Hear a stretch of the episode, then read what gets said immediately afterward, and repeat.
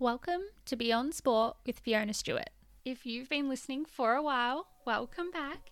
If you're new to the show, I'm your host, Fiona. My passion for sport really started when I was a competitive swimmer. This led me to study sport development at university whilst also working within the sporting industry. I'm a huge believer in sport being used as a tool for good.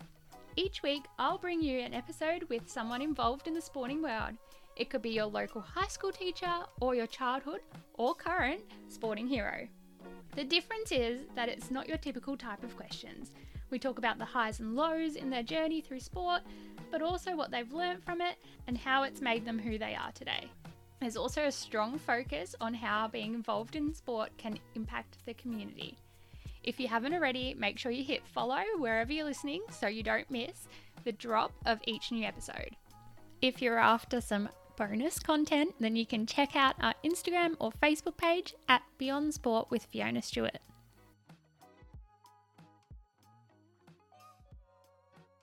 A few weeks ago, I had the absolute pleasure of chatting to Winter Olympian Bree Walker. Now, Bree started on the track as a junior, but she was determined to represent her country and made the switch over to bobsleigh.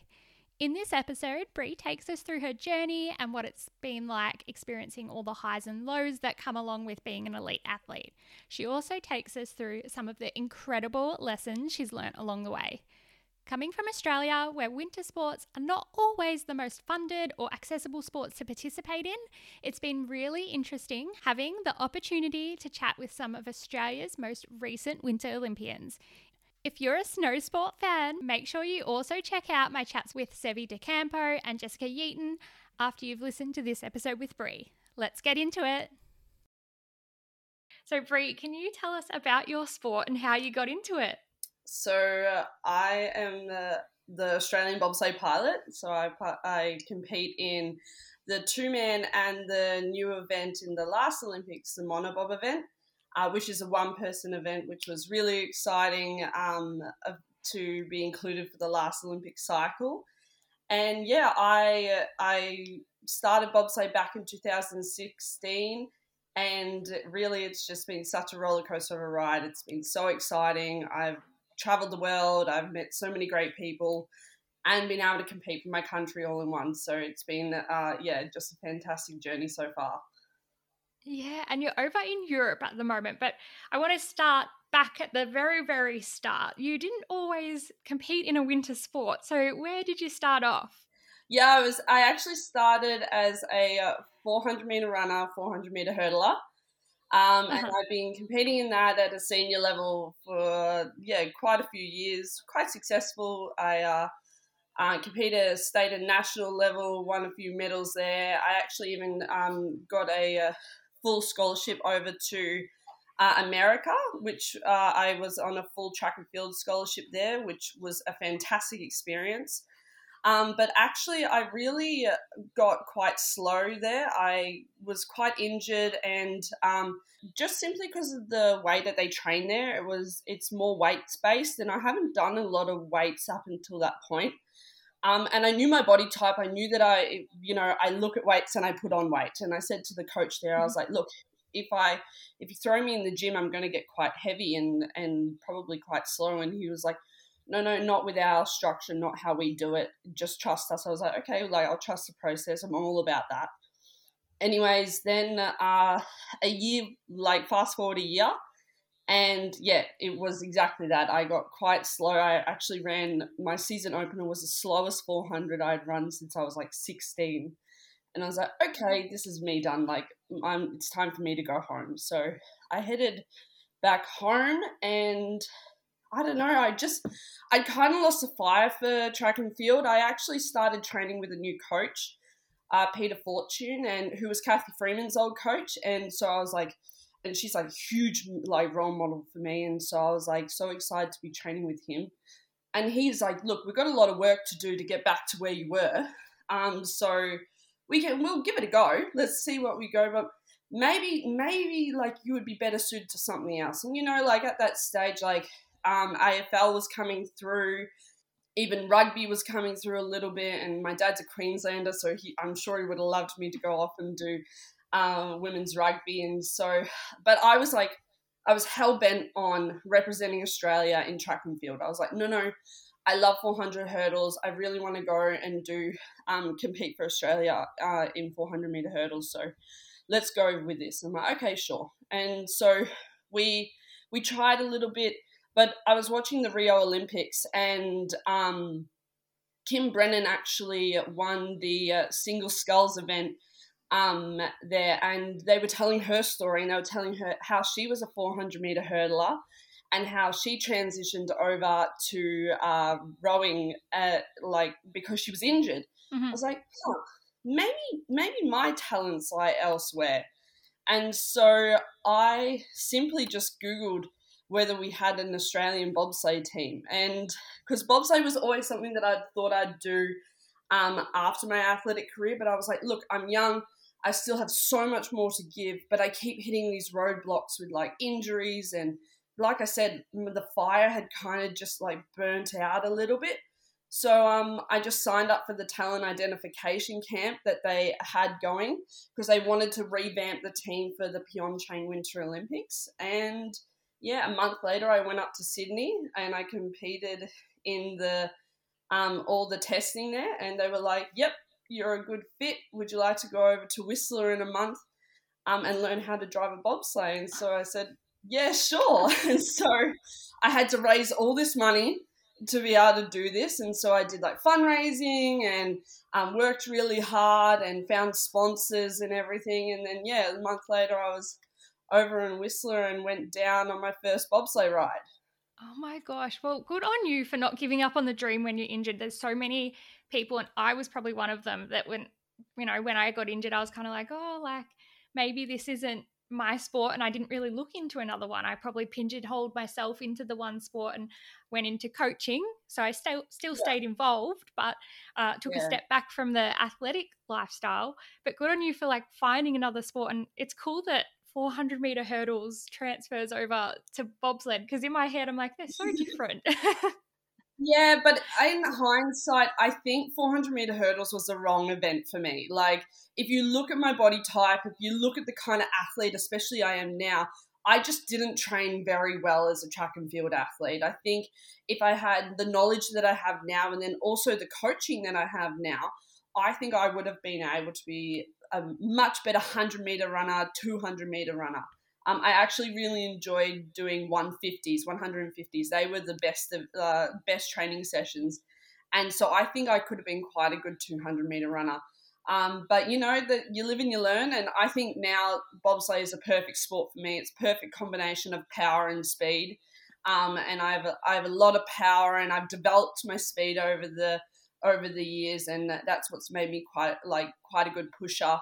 And um, the challenges that bobsleigh has with learning how to drive on different tracks provides me like the excitement and motivation um, that I loved about what I loved about hurdles because hurdles like you have to get your technique right and there's all these different kind of elements to it.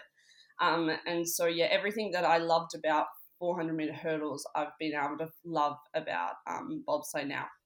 Oh, that's incredible. And I guess it flows on to my my next question is like, was there a specific moment you were like, okay, bobsleigh's my thing, this is my sport?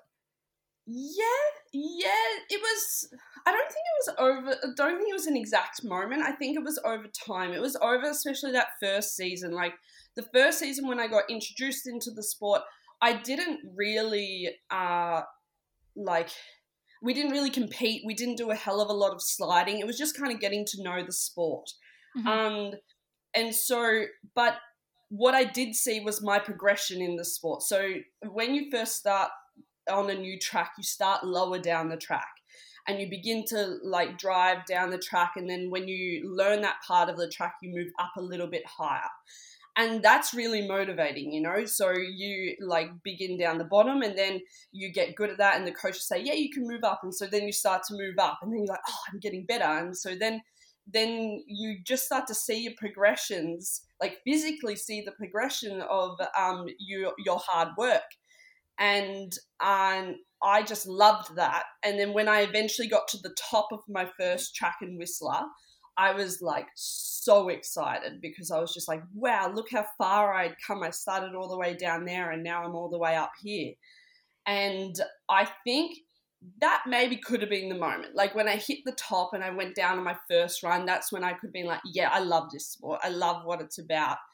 Um, and then I think it was just over the years of like exposing myself to different environments. So I like would start on Europa Cup and North American Cup, which is the lower tier race level.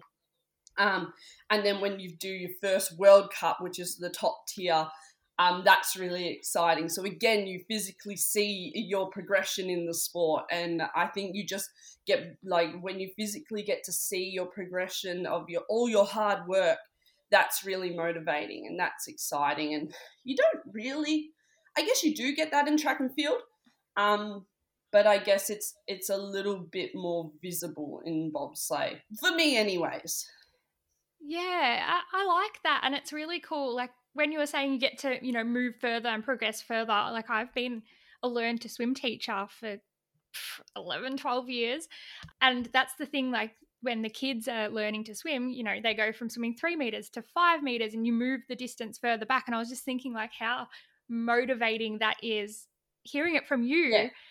You get to move the track further and further until you you know you're not swimming but you're going the whole run or the kids are swimming the whole lap. Like it's yeah. the same kind of principles yeah and i think i think you do i i'm i kind of would take back what i said you do get that in track and field like you and, and sorry in hurdles because you progress the height you progress the mm-hmm. distance mm-hmm. um and you do get that i don't know i just think because I hit 400 meter hurdles at the top, at that senior level, so my height couldn't increase anymore. The distance obviously doesn't increase anymore. Um, you could, I could obviously progress to different races, but in mm-hmm. bobsleigh also you have all these different tracks, and the, some tracks are known as being harder, and some tracks are known as being easier. And when you're hitting the easier tracks and you're being successful, you're like, oh, this is awesome. But then you go to a harder track and you're very humbled. You're like, oh, that was a really hard track. But then when you start to uh, get better at those harder tracks, you're like, oh, I'm getting better. I'm getting better. And so there's a lot more there's a lot of different elements to get better at in bobsleigh compared to 400 meter hurdles because 400 meter hurdles it's the same track it's the same height of hurdles in the same distance yeah, the variability of it is different. Like it's the same, whether it's the Sydney track or the one, I don't even know what the Melbourne one is, the um, Lakeside Stadium one. Yeah, it's they're they're all the same distance. It's 400 meter hurdles.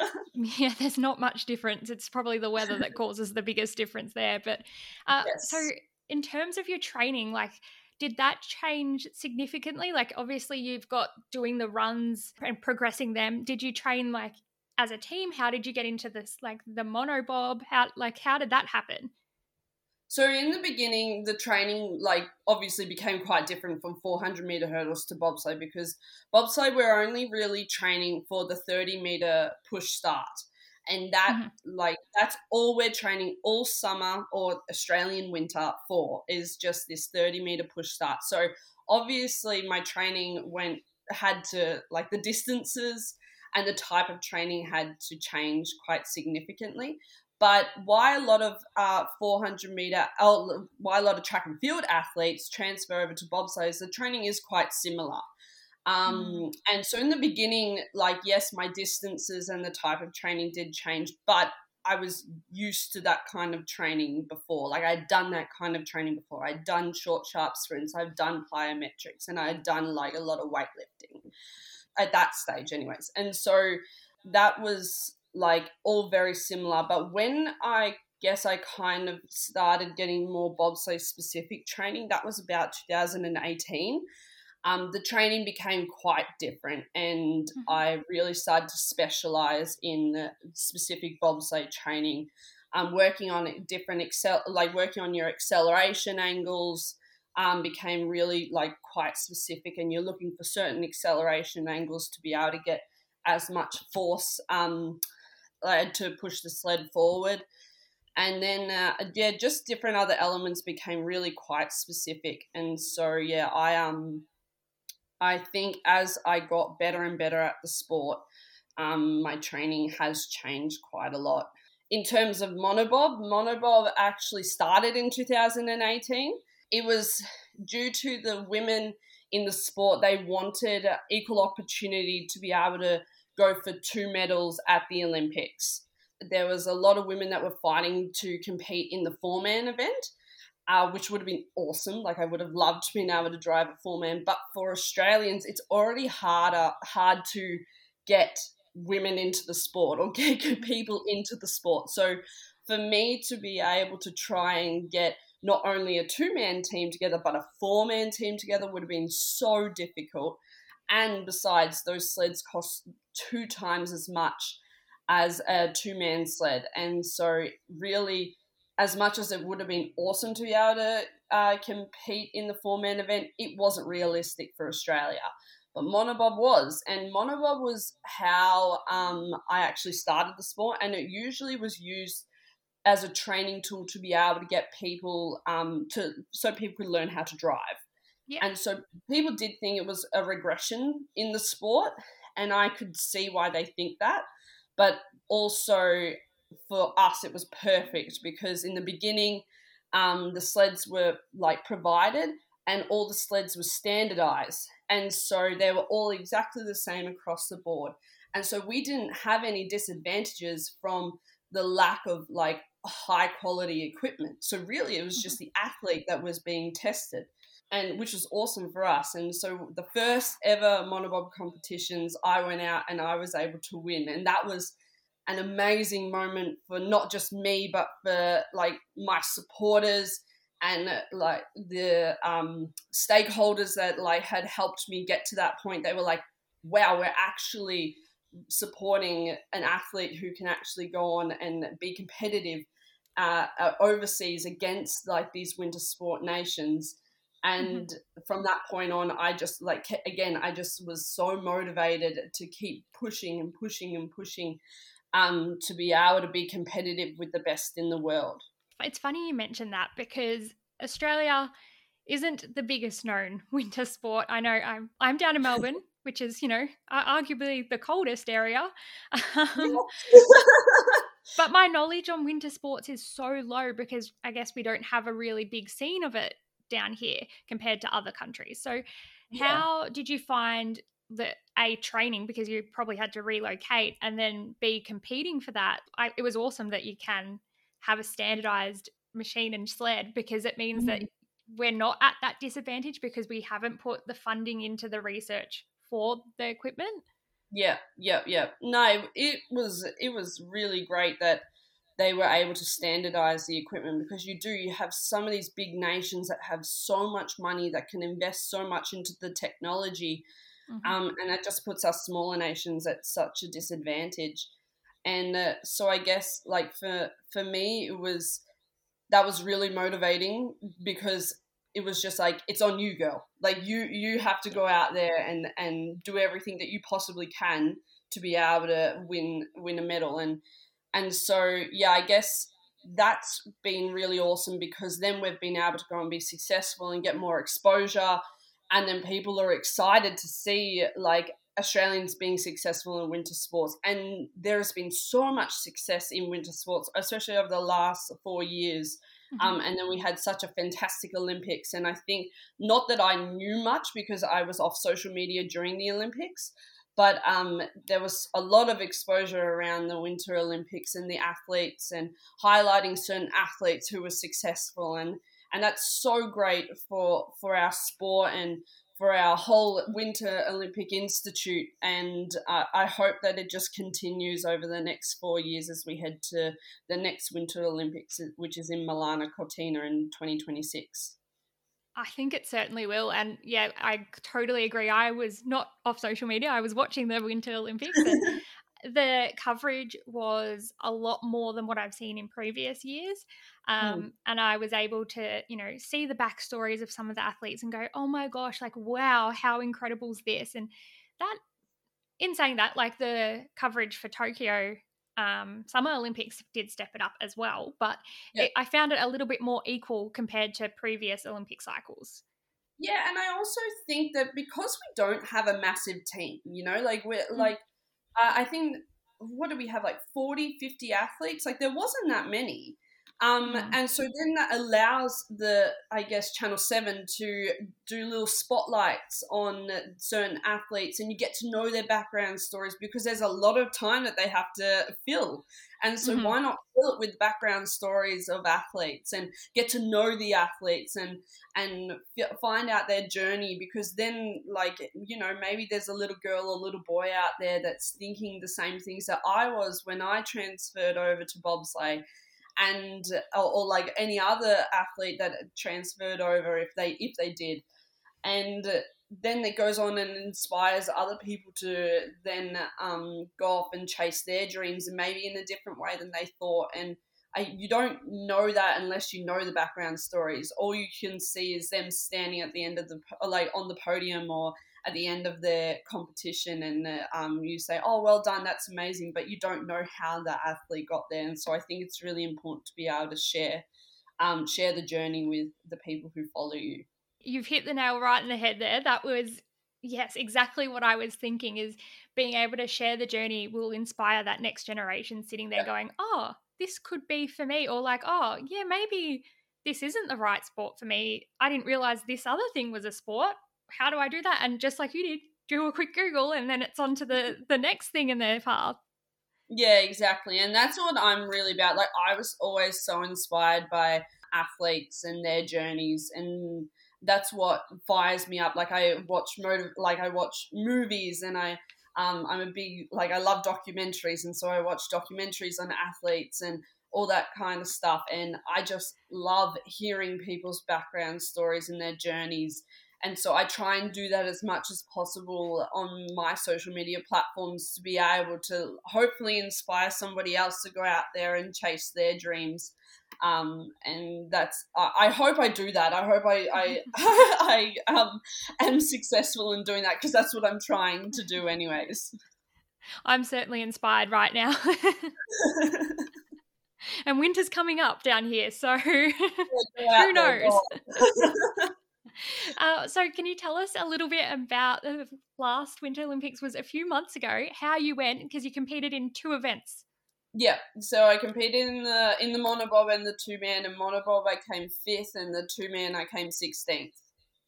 Fifth is incredible. Like I, I hear that, and I'm like, for an Australian to come fifth in the Winter Olympics is like that's a gold medal to me, to be honest.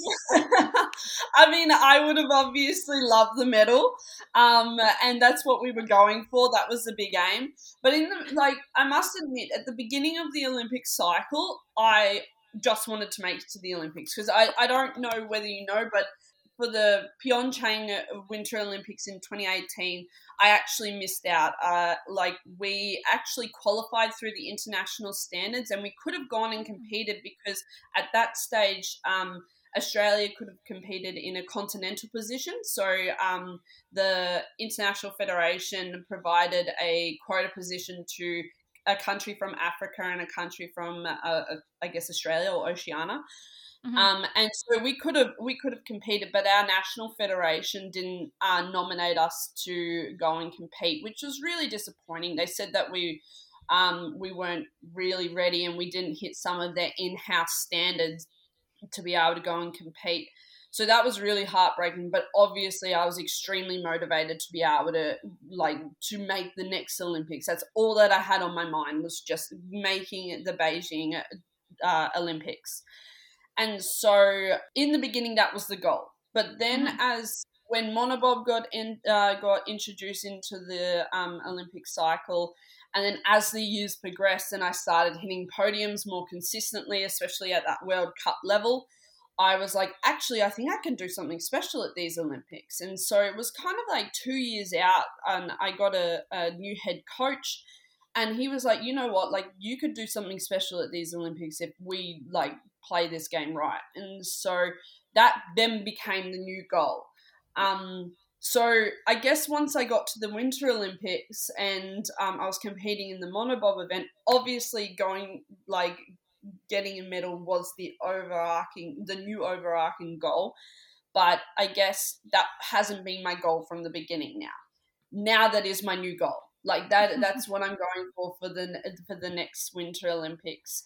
Um, is the medal. So now that's all I have in my foremind is just going for those, going for medal at the next Winter Olympics, and even like a World Championship medal. You know, like that is also, I guess, a stepping stone. Like I guess you have to do some stepping stones in order to be able to reach um, your your big goal, and so I, I'm currently doing that. I'm currently setting my goals and setting my stepping stones in order to be able to achieve those goals, and that's a really exciting process. It's it's exhausting, like it actually to write some goals down and you know think about what you want to do over the next four years can be quite exhausting and confronting but it's mm-hmm. a really important part of the process because i guess on the days when you're unmotivated and you're you know you're tired and you're sore if you think of those goals if you think of um like why you, your why then mm-hmm. that's what gets you up out of bed and gets you to the track or gets you to the gym and um and keeps you working hard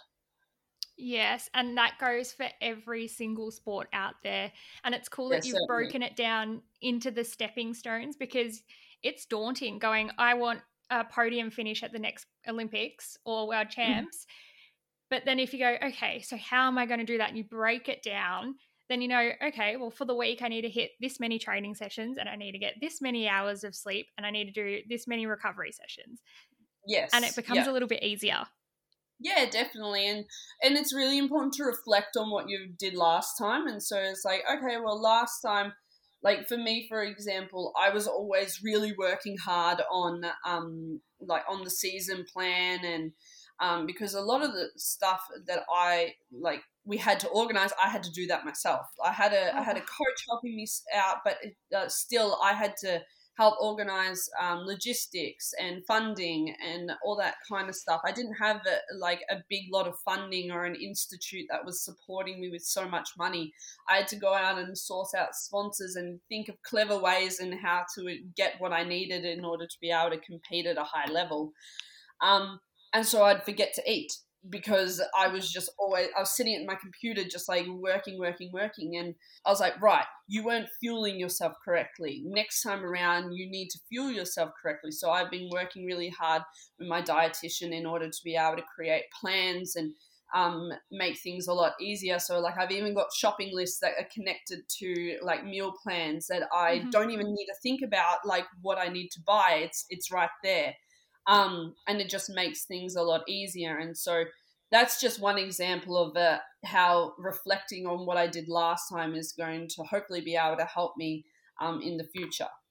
Yeah, and I like that you've taken it in such a positive way. It's like, oh, I didn't fail or something.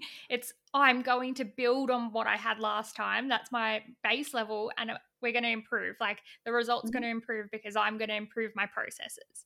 Yeah, definitely. And like maybe like some kind of improvements don't necessarily um help like help your results, but at least you've tried.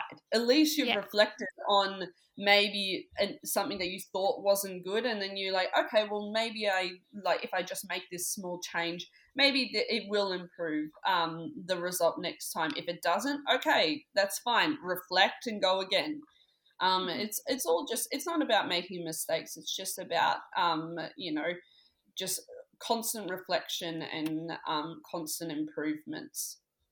Yeah, and making the journey enjoyable and sustainable. Yeah, definitely. And it's I'm all about enjoying the journey. If I'm not enjoying the journey, then you for, you can forget it. My results are bad. Um, I'm I'm a miserable person. I'm grumpy to be around. so um, there's been times like even last season there was it was some really hard times that I wasn't really um, enjoying the journey, and I just would sit down with my team and I'm like, look here, I'm I'm not enjoying this. Like at the moment, this is really hard work. What can we do to make this more enjoyable? And you, but if you don't express that, then mm-hmm. nobody knows and nobody can make a change and nobody can help you. Um, and that's one promise that I'm trying to keep to myself is being more honest with myself and then also the, my, the people who help me and in saying that look guys like this isn't this isn't working right now what can we do to change to make this you know you know more enjoyable because my results aren't going to matter if i if i'm not enjoying this yeah and that takes a bit of courage to do that. Like it's not an easy thing to one be honest with yourself when you're so passionate and determined for, you know, not even the results, but like you've got that that goal. But then to say and vocalize it to others and go, okay, like I'm not happy. We need to change something up so that we can get to where we need to be. And I think that's really important why you need to have your people around you, like the people that you trust, because if you don't trust your team and you don't trust your people, then you can't express yourself in those hard times. Mm. And so it's really important that you first have your support network and um, make sure that they're people that you trust and then you know be brave enough to vocalize if you're not doing okay um, or be brave enough to vocalize if somebody isn't doing something that is good. You know, that's mm-hmm. also something that's hard because they may not know, but if you haven't vocalized it, then it's not their fault. So yeah, that's that's like really important is to have your solid network around you. Oh, I love that so much. I think you've just said everything perfectly for that. That is incredible. I want to ask if you could go back and relive a moment. Now, it doesn't have to be positive, it doesn't have to be negative, it's whatever moment, moment in your sporting journey. What would it be and why? Oh, it's a hard one. wow. It's really hard. I'm trying to think, like, there's been so many eh, good moments that I would love to go and relive, but I mm-hmm. don't think you would get the same high that you got. For example, one one thing that I really love is when we are successful in the two man because the two man is a lot harder than the monobob because mm. it does we don't have that standardized equipment and also it, it, it's quite difficult competing with those bigger nations that have these big programs that has that have like the abundance of athletes coming through and and um, the the coaches and everything like that. And so there's a lot more elements to it that you need to bring together to be able to be successful. So one um, moment that i really did love was when um, last season me and um, my teammate Kiara, we were in Winterberg and um, we actually came seventh in that event. And that was my career best finish. And I, I messed up slightly in the first run, but we started at the back of the pack. And if you start at the back of the pack, you have all these sleds that are coming down the track and um, it makes the track a little bit slower. So we've mm-hmm. cut, we've started in 21st and then we ended up coming 11th. And I was like, oh, that's that's not so bad. Like I I know I messed up like one corner that co- probably cost us a lot of time, but coming 11th is not so bad. And then the next run, we had the fourth fastest run. And we went from 11th and we like kept making our way down all the way down to 7th. And that was just such a rush. It was so exciting because I was just like, oh my God, like we are just pipping off these girls, you know? And mm-hmm. that was a really cool moment. And it just really made, because our two man wasn't doing so well last season. And so that was just such a an exciting moment. And I, it just really it's a moment that I keep in my mind because I'm like we can be successful in the two man as well we just need to bring all the elements together. And like Kiara and I did that day, and it was really quite exciting. And so I think that is a pretty cool moment. In saying that, like I said, I don't think it would have the same excitement. I don't mm-hmm. think it. I don't think it would.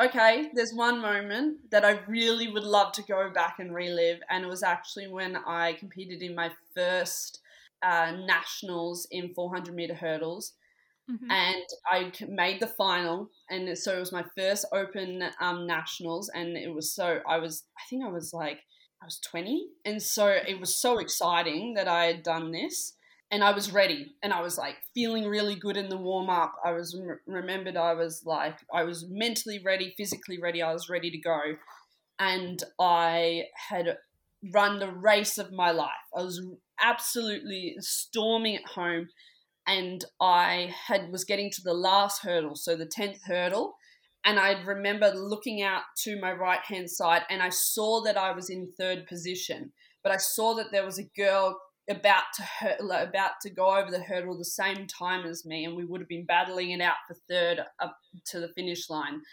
And because I took my focus off for a split second, I tripped at the last hurdle and I hit the ground.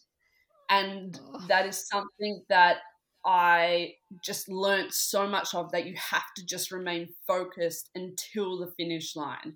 100% mm-hmm. focus on your race until the until the finish line because if you take your focus off for a split second you can you can hit a hurdle and you're done you know and that would have been such a like a huge thing for me to be able to come uh, like third or even second because I wasn't that far away from second um, at my first nationals. But yeah, I took my focus off for a split second, and uh, and that was the race over. And I I always remember that, and even in bobsleigh now, like if I take my focus off for a split second, I'm like. You, you should have known better. You know better. um, so that's a moment I wish I could go and relive. But again, would have I would I have learned that lesson? Mm, I don't know. So yeah. Mm. Yes, and I was going to say it's a hard lesson to learn, but it doesn't sound like it's harmed you in any way.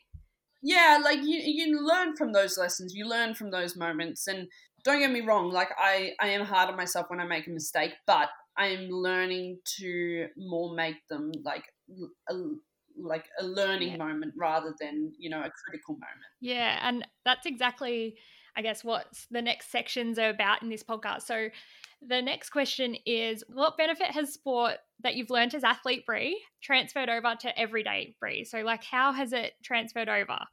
I think my persistence to keep going when things get hard is what's benefited me like as an athlete and then also as an everyday person. You know, there's things that come up that are really hard and you're like, I don't see a way through here. And I think that I, with sport, for example, I've just always mm-hmm. kept going. I'm like, look, at the moment, I don't see a way through here. It's kind of like you're in a tunnel and it's completely dark. You're like, I can't see a thing here, but I'm just going to keep going. And then all of a sudden, like a light comes on. You're like, oh, thank God I can see here. And it's, it's still dark, you know, it's yeah. still really dark but then you just keep going and then oh another light comes on and then you just keep going and then all of a sudden you get there's light at the end of the tunnel and you're through that dark time. And i think that also has helped me in real life. Like there's times that i guess look i'm not going to say and um, my life is really quite balanced because at the moment my I, I am an athlete. Like i'm a full-time athlete. That's all i do it's my work it's my hobby it's everything. But there is times when like you know you're trying to figure out so, like just something in your everyday life i don't know. Putting okay for example we're kind of like restructuring our apartment and like putting together new furniture and you're like i can't figure this yeah. out. Like, flat pack furniture. Like this is so annoying yeah, yes, exactly. IKEA furniture, it does your head in. But like you're sitting there, you're like, I can't figure this out. Like I, but then you sit there and like, hang on a second, no, let's let's like rewind here and look at the instructions again, mm-hmm. look at what you're doing again, and then you just keep going and you keep going and i don't think i would have had that persistence if i if i hadn't had those experiences as an athlete. Mm, yes and there's a lot of people who do give up on ikea furniture and flat pack furniture.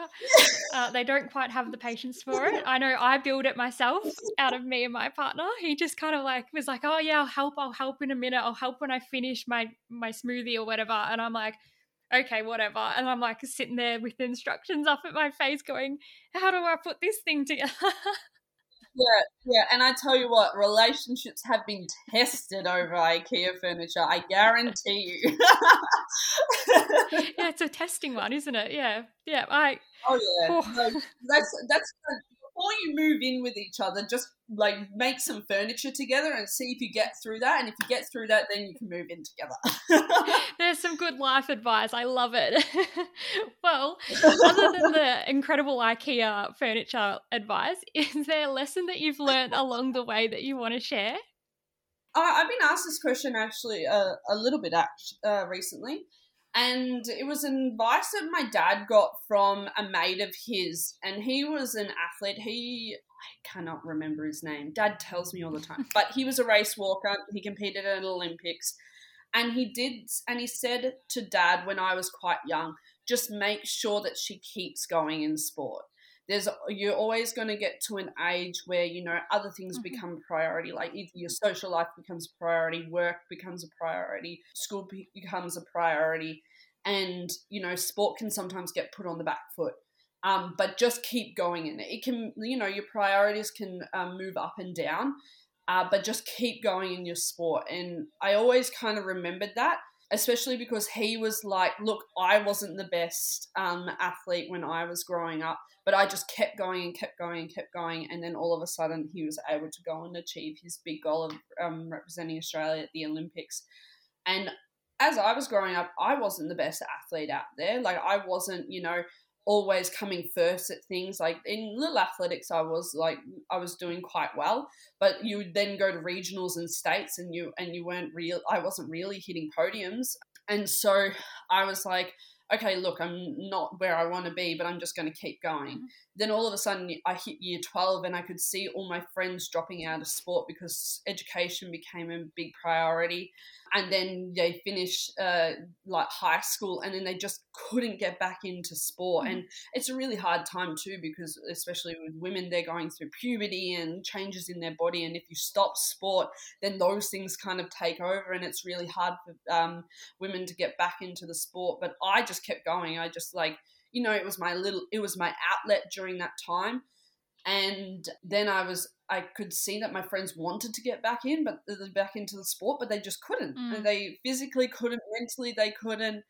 And all of a sudden they were, you know, going to university, work, doing full time jobs, and and they were very talented athletes that just, you know, didn't weren't able to go on and um, be even more successful than they were and but I did. I continued and then all of a sudden I'd get a, a full scholarship over to the US and then go on and uh, compete for Australia in bobsleigh and the, the rest is history you know and it's just because I kept going. Mm-hmm. and so I think that's the biggest advice that I can um, share is just always keep going. Your priorities can change that's fine but just keep going if your goal is to be able to, you know, reach the top level in your sport. Mm, I love that. And it's, it doesn't have to be, like you said, it doesn't have to be that top priority. So, like, while you're going through those years of high school, instead of training, I don't know, eight times a week, I know in year 12, I got to April and I had to drop down, but I kept swimming. And I think that yeah. is the reason why I was able to swim in my 20s because I kept going. Like I didn't give it up completely. I certainly changed my priorities, but I was still involved. Yes. I was still rocking up to training a couple times a week. My times didn't really drop that much if we think about like some yeah. of it. And then all of a sudden I was beating the girls that were beating me 2 years ago and they had stopped and tried to come back. And I look at that and like, well, it's similar to you. Like the sport lost talented athletes because they stopped and especially because if they stop like they're very talented athletes and then they stop and then they come back and they're not as good mm. as when they like when they finished or when they they took a break. And then that's really unmotivating for them. Like they can't like get back in. They see no light mm-hmm. through the tunnel and then they just you know they're like oh, okay i'm done here. Like that was me. Like you know i was the the junior star, mm-hmm. um, and that's me done. And that's really sad because there's so many athletes that, yeah, they're junior stars. Brooke Stratton is a really good example. She was a junior star and she just kept going all the way through and now she's like successful and she's honestly one of the only junior stars in track and field during my time that I can remember that has gone on to be successful. There's so many other junior stars, but where did they go? They all mm. disappeared because they they stopped during you know their later teen years to for education or for whatever reasons. Yeah, and it's just keep going. Like I know getting those results, and we speak about it as an adult. Like you get as a junior star, the results come really easy. We used to call it like instant coffee results. Every time you competed, you'd get better. Um, I had a coach yeah. that told me that like you just have to swim and you'll get an inst- an instant PB, and I was like, oh, great.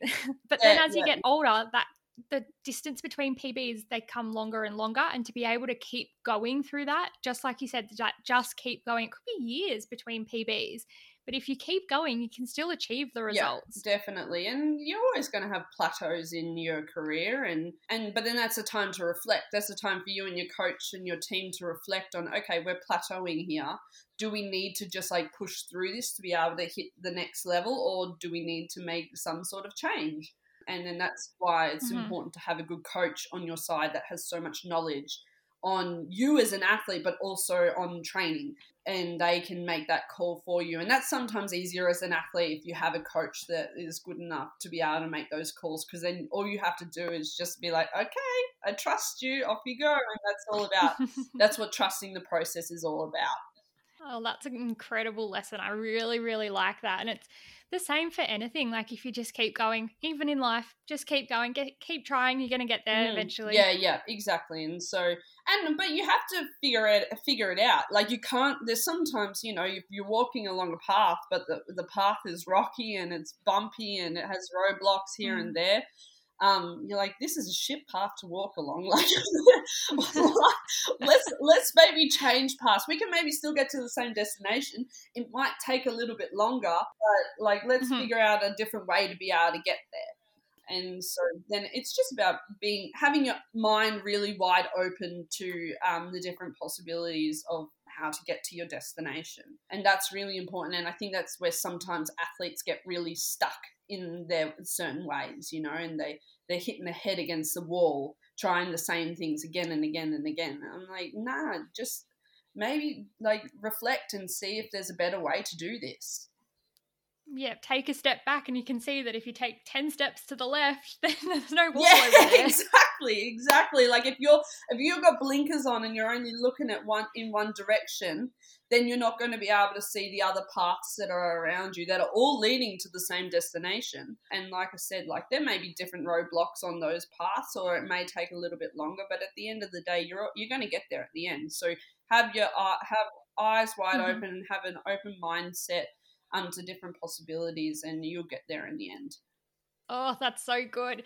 Now, have you been involved in a project or an event where sport has been used as a tool to develop the community? Because we know that it can develop the person. We've just spoken about all those amazing things, but to develop the community. Oh, I don't really know. I'm trying to think. Honestly, I like was involved in a really good track and field club, uh, Doncaster um, Senior mm-hmm. Athletics Club that was such a good club when I was there. It's still a great club, but I'm obviously not involved in it anymore. But the time that I was there, I came into the club and I was welcomed with open arms. I didn't know anybody there. I also lived half an hour away, and a lot of the people lived around that same area and they went to school there and stuff and so often it's quite difficult to be able to get into a club where you you know you don't you didn't grow up with these people and um, you had different mm-hmm. connections mm-hmm. and, and all that kind of stuff but this club was amazing and um, they uh, welcomed me with open arms and then we started doing social things together and they became like my core group of friends during that time um, and that that was just such an amazing experience because it was like we would go to training on the weekend and even my friends in high school like you know we they would want to go out the night like on a saturday night or something and uh, i i wouldn't be drinking or anything they're like why wouldn't you be like why are you drinking? I'm like oh because i got training in the morning.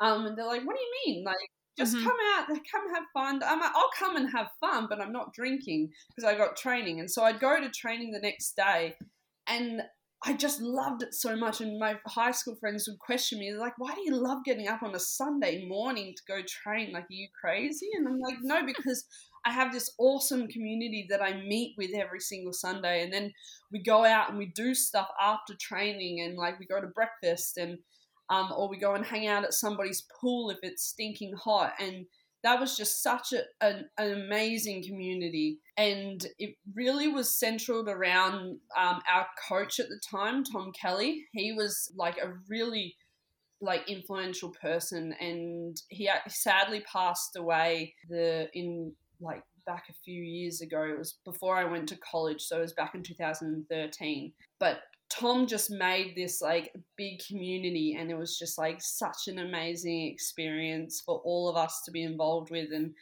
if I do bump into these guys again, uh, like we always just talk about the good old days, you know, and that was just, uh, I just think that that's so rare to have like such a group of people that it's not only just your training partners, but they are like your core friends, and we all still keep in touch, and uh, which is really fun, and so. I think that's probably the only thing that I've kind of been involved with that's like also been about the community.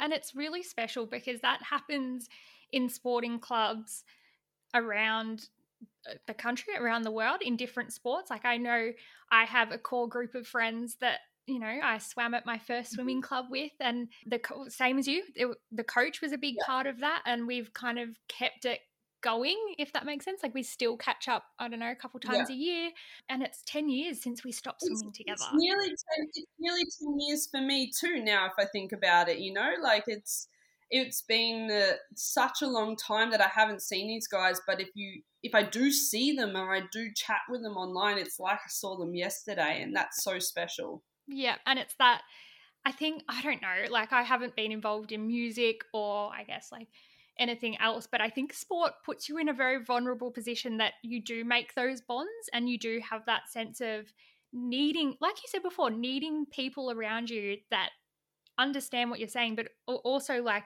going through it as well. So though I find the connections that you make are so much deeper than just your everyday connections that you'd make in a in a cruisy, I don't know, workplace or something. Yeah. And I also think like you go through hard times together, like not just like you know, dark hard times, like you're getting all mental and emotional, mm-hmm. but like you were grinding it out with these guys. Yeah. And there was there's one time that I think this like is a perfect example of like the community that we had. I would often go and train with the boys. Like I that fires me up to like to go and train with the boys.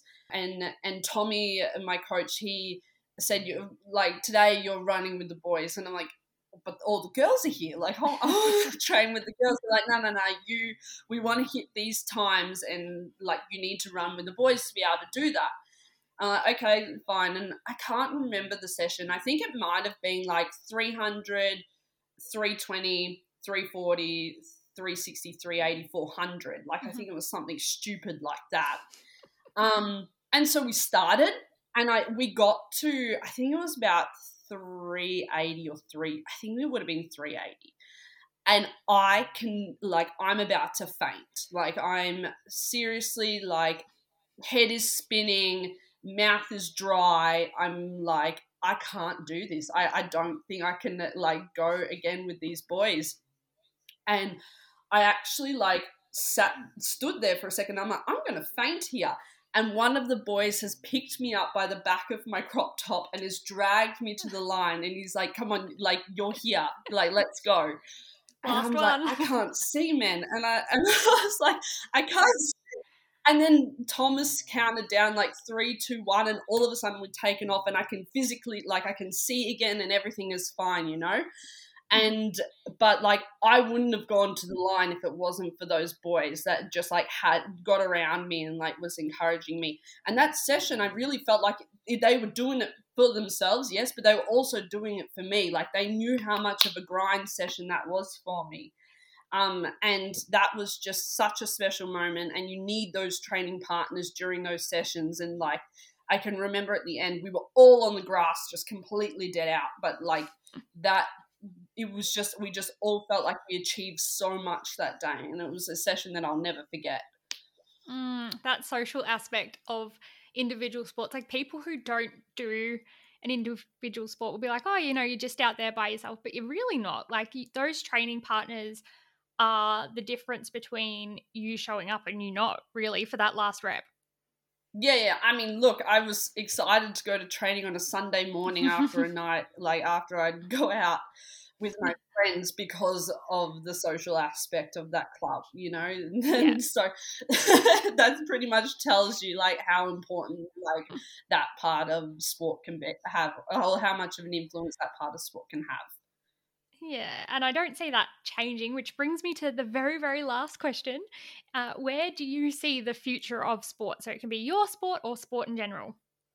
I think it's really great how we're getting more grassroots sport happening in Australia. Like, I think there's Mm-hmm. always been like lots of grassroots for um you know football and and stuff for boys but i'm talking more specifically girls um there's a Mhm. and i don't know whether it's always been there but there seems to be more exposure for it and I, I say this because I'm I talk to my friends now who have like little kids or little nieces and nephews and they're like oh yeah they're like going to you know Auskick on the weekend. I'm like oh like this is so cute. Like and I, I know Auskick's been around for ages but like there's more girls going there and that's really like that's Mhm. adorable and like cricket and everything like that. There's there just seems to be more exposure around grassroots sports for younger younger kids and and especially like little girls. I think that's really cool.